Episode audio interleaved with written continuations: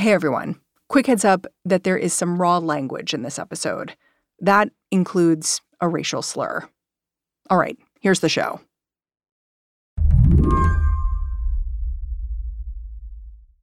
Jeremy Stahl is one of the folks at Slate who watches a lot of hearings on Capitol Hill. And as he watched this week's big hearing play out, watched police officers testify in front of Congress about what they saw on January 6th, he was struck by the fact that he could still be surprised. After all, we've all seen the footage from that day. Most of us watched it live.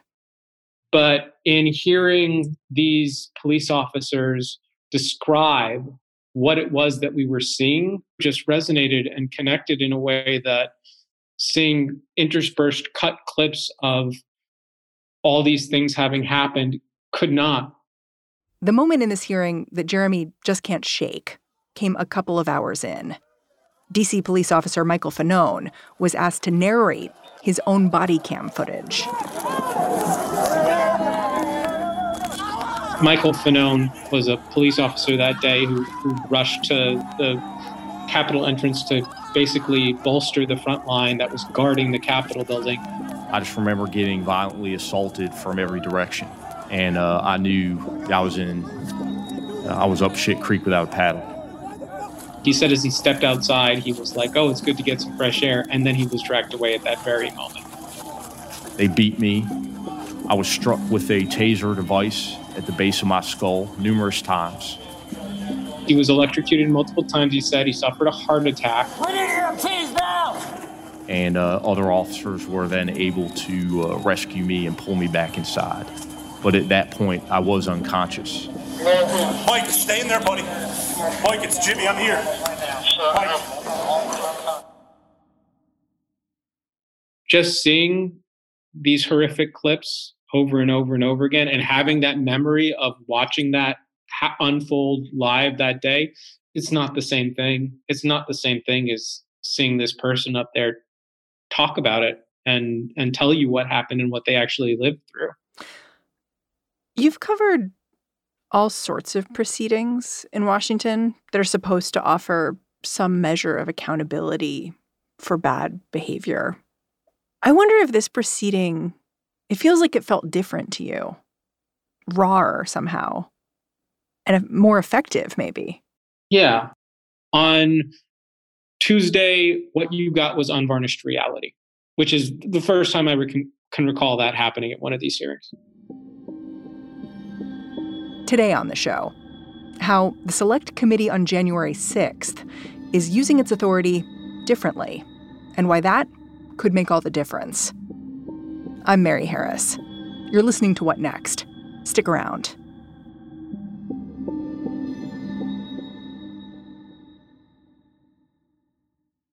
This episode is brought to you by Discover. When it comes to your finances, Discover wants you to know they are the credit card that is always there for you.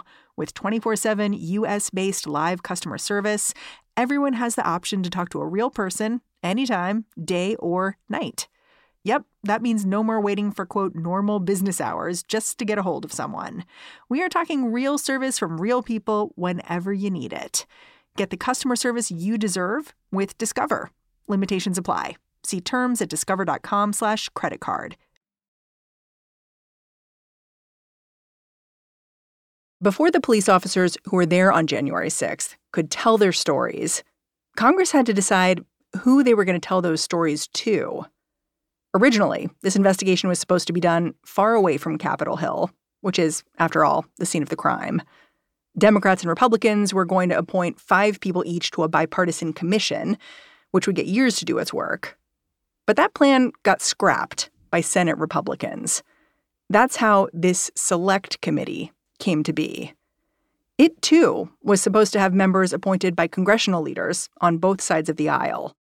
Speaker Pelosi selected one Republican as one of her members. She she selected Liz Cheney, you know, because she wanted it to. It's an olive branch. It's an olive branch, and it's also a matter of showing that you know this is not about partisanship. I disagree with this person on every other thing except whether or not insurrections are okay. And like that choice should have been like a firm marker. This is something that we can all take seriously if you can get on board. And instead, the minority leader, Kevin McCarthy, pointed these two firebrands, Jim Banks and Jim Jordan, who had, you know, spoken very dismissively about the need for any investigation whatsoever into January 6th. Jim Jordan, people might remember because if you've watched him at a committee hearing, he sounds like an auctioneer. Like he just jumps right in there and he moves a mile a minute. Yeah. He's from Ohio. He, he's, it's the, the most recent and pressing in my mind example of this that I, I can recall is there was a House Judiciary Committee hearing just last month with the FBI Director Christopher Wray, where the FBI Director was explicitly there to talk about January 6th. And Jordan spent his entire five minutes talking without, I don't even think, taking a breath. But what he was talking about was riots in Portland and cancel culture and uh, disorder and, uh, you know, border crisis. And of course, freedom of speech, we all know what's happened to that. Big tech censoring conservatives, the cancel culture mob attacking anyone who disagrees with them. And he was just he was ranting about how this is such a waste of time. So when Kevin McCarthy appointed him, you knew what you were going to get. Yes, you were going to get a just what what I would call a, an oversight arsonist, just burning as much of the hearing down as he as he possibly could. So Congress changed course again. First, Nancy Pelosi blocked these two controversial Republicans from joining the committee. Then House Minority Leader Kevin McCarthy withdrew all of his appointments, essentially packing up his toys and going home. Pelosi returned fire, appointing another member, moderate Republican Adam Kinzinger of Illinois. And it became an immediate narrative that Kevin McCarthy had pulled a fast one on Speaker Pelosi because he had forced her to be really partisan, and there were there was no bipartisan credibility now, and that was a, a big notion that was being kind of shared among savvy DC reporters last week. And then yesterday, and everyone covered the hearing just like it was a normal hearing. Nobody, nobody was talking about the lack of bipartisanship or anything like that because, again, there, Nancy Pelosi appointed a second Republican that helped, but there were two Republicans on there, and that was not the story yesterday. The story was actual reality. So I feel like it kind of backfired in a way on on Kevin McCarthy. It's interesting because you say that you know even last week there was this narrative of Nancy Pelosi was forced by Kevin McCarthy to do this really partisan select committee, even though she had appointed two Republicans at that point to, to be there too. And in this hearing, you really could see how Democrats were trying to give this investigation a bipartisan feeling. Like the second person to speak after the chairman was Liz Cheney, a Republican. Yeah. And, you know, whether or not that helps allay any of this concern over this is going to be a purely partisan inquiry and all that. Um, I don't think that does as much as the fact that they just held a really good hearing. They just held a hearing with four witnesses uh, Aquilino Gonell, Michael Fanone, Daniel Hodges, Harry Dunn, who had just these incredible and tragic and horrifying stories to tell. And they were able to get through their stories and tell their stories and give their perspective on what the next steps need to be in this committee without uh, you know it being turned into a showdown over cancel culture and procedures. And that didn't happen. And instead what you had was sergeant Gonell testifying about being horribly assaulted and then going home to his wife and not being able to hug her after not being in contact her all day and like being very, very badly attacked because he, he was covered in bear spray and other poisons, basically, and he could not he could not hug his wife. I arrived home at nearly 4 a.m. on January 7. I had to push my wife away from me because she wanted to hug me. And I told her no because of the all the chemical that I my uniform had on. And you had Michael Fanone talking about nearly being beaten to death and basically begging for his life, saying, I've got kids to escape this mob that had taken over the Capitol. During the assault, I thought about using my firearm on my attackers, but I knew that if I did, I would be quickly overwhelmed. And that, in their minds, would provide them with the justification for killing me. So I instead decided to appeal to the, any humanity they might have. I said as loud as I could manage, I've got kids. And you had Daniel Hodge, who who had that famous image of him being trapped in the door and getting crushed, crushed by this mob, and holding on to that and then having to be pulled out. The mob of terrorists were coordinating their efforts now, shouting, Heave, ho, as they synchronized, pushing their weight forward, crushing me further against the metal door frame. The man in front of me grabbed my baton that I still held in my hands, and in my current state, I was unable to retain my weapon. He bashed me in the head and face with it, rupturing my lip and adding additional injury to my skull. And then you hear this uh, Capitol Police Officer Harry Dunn describe how he was accosted by these people, this crowd, called the N word, described exactly how it happened, when it happened, where it happened, what the circumstances were. Then the crowd, perhaps around 20 people, joined in screaming, Boo, fucking nigger. No one had ever, ever called me a nigger while wearing the uniform of a Capitol police officer. And just, just wow. All of it was just wow. And they got to tell their stories without this other nonsense.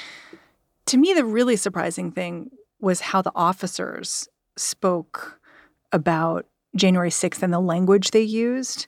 Like, I was legitimately surprised when Officer Daniel Hodges talked about the January 6th attackers as terrorists, said they were a member of a cult. I'm just not used to police officers speaking that way, I guess.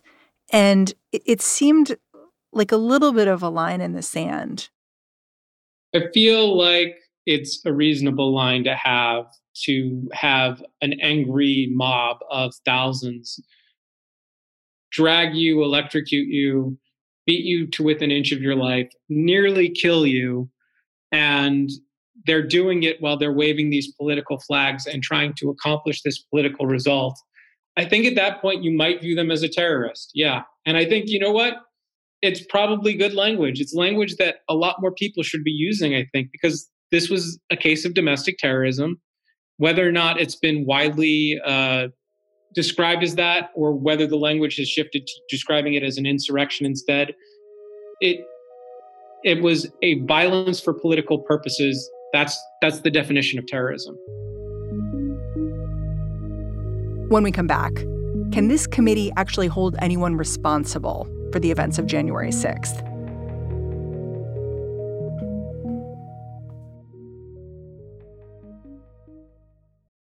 This is the story of the one. As a maintenance engineer, he hears things differently.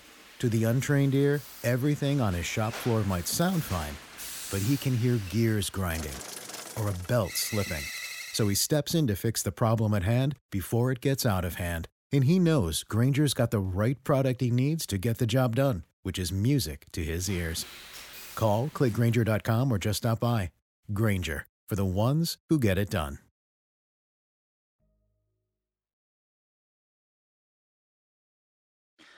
It was clear to me from watching the testimony of these officers this week that they want accountability.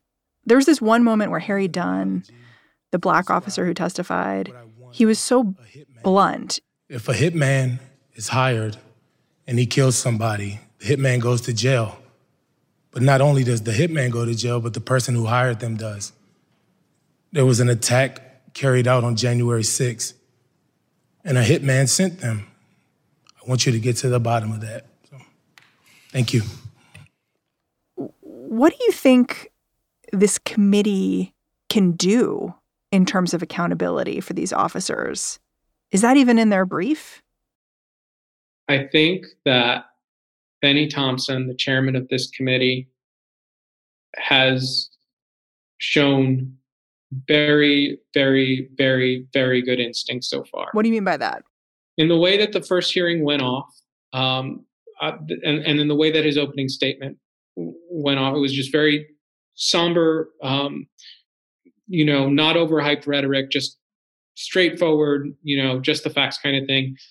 And the presentation of the entire hearing yesterday. But also, he very explicitly after the hearing said uh, a thing that I hadn't really heard or seen from previous oversight efforts from Democrats, which was we are going to go straight to subpoenas. We're not going to mess around with letters requesting people to cooperate with our hearing that we know might not cooperate. We're not going to waste time on that two weeks, three weeks notice to come up with your legal defense and try to block a, a participation. We're going to send subpoenas directly to people. And this came shortly after the Department of Justice had had broadcast that it was taking the position that former administration officials, current officials, whoever needed to cooperate with any subpoena and they could not cite privilege or any sort of protections to stymie such subpoenas. Do you feel like this is a lesson learned from the impeachment experience? I, I think I think that they're not messing around. They're not messing around. And I also think that a problem of the impeachment experience and the various experiences was there were always some issue making it difficult to actually enforce things. Specifically, the fact that you had a DOJ and an administration that would that the baseline policy was zero cooperation. That you as Congress are not entitled to anything and you will get nothing. We will tie you up in court for months and years if need be. And they did. And so that sort of prevents subpoenas from being really all that effective. And now you have administration that is explicitly saying they will cooperate. And what you have is you have the, the ability as members of Congress to subpoena White House archives. And you have the DOJ saying, yeah, you can do that. So there's a difference to a certain extent of not necessarily will alone, but because the will is definitely feeling a little bit more there, but will and ability. So so yeah, there's a, there there are multiple differences. Well, so what you're saying is this select committee is dedicated to getting the information out there, prying it out of people if necessary. But once they have that information, what can they actually do? To me, truth and reconciliation is a noble goal. And if all they accomplish is they find out exactly what happened on that day and how it how it all played out, that to me alone, if they're not able to charge, you know, officials with uh, inciting an insurrection or anything like that, which are very, very hard crimes to even contemplate, if they're able to get at the truth of the matter and, and put that into the public domain, which hasn't happened yet, um, to me there is the utmost value in that, and there and that is necessary. It's essential. I can't tell if it's enough for those officers, though. I just can't tell. I don't know. It's a start. But but you're right. I, I don't know either.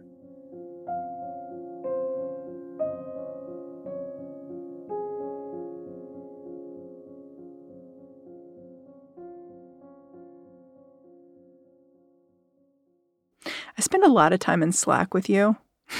Uh-huh. and you talk a lot about how Democrats like don't seem to have the guts to do the right thing, like the hard thing. Is your take changing at all after this hearing? I want to see what subpoenas they send, and I want to see who they send the subpoenas to. But so far, I am.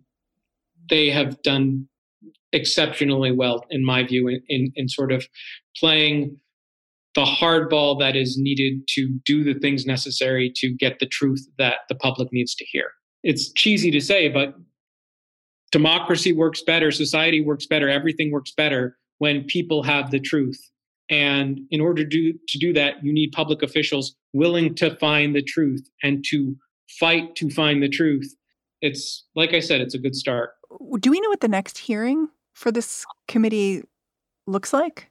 I think that some of the next steps will be talking to some of those um, leader in leadership, in the leadership of the Capitol Police, the Metropolitan Police, and um, those who were, you know, had authority over the National Guard that day, and sort of to try to do more to square that circle of uh, why was the response and why were the reinforcements for these men who were so horribly attacked so slow to come? One of the one of the officers said the craziest thing which was which to me was just like put it all in perspective which was we had no reinforcements. There were like you know small number of us that crowd and that mob was so big compared to the few amount of officers they had and the one of the key questions, if not the key question that they need to answer is how did it get to a point where it was so many against so few and they did not have the backup they needed to protect the seat of American democracy?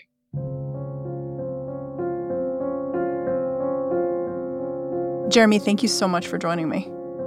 Thank you, Mary. With pleasure as always.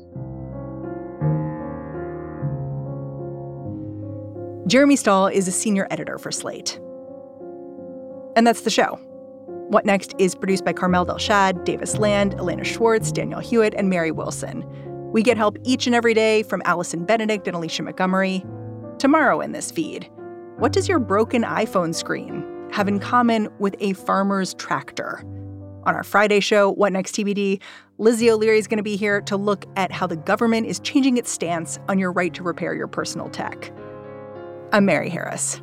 I'll catch you back here on Monday.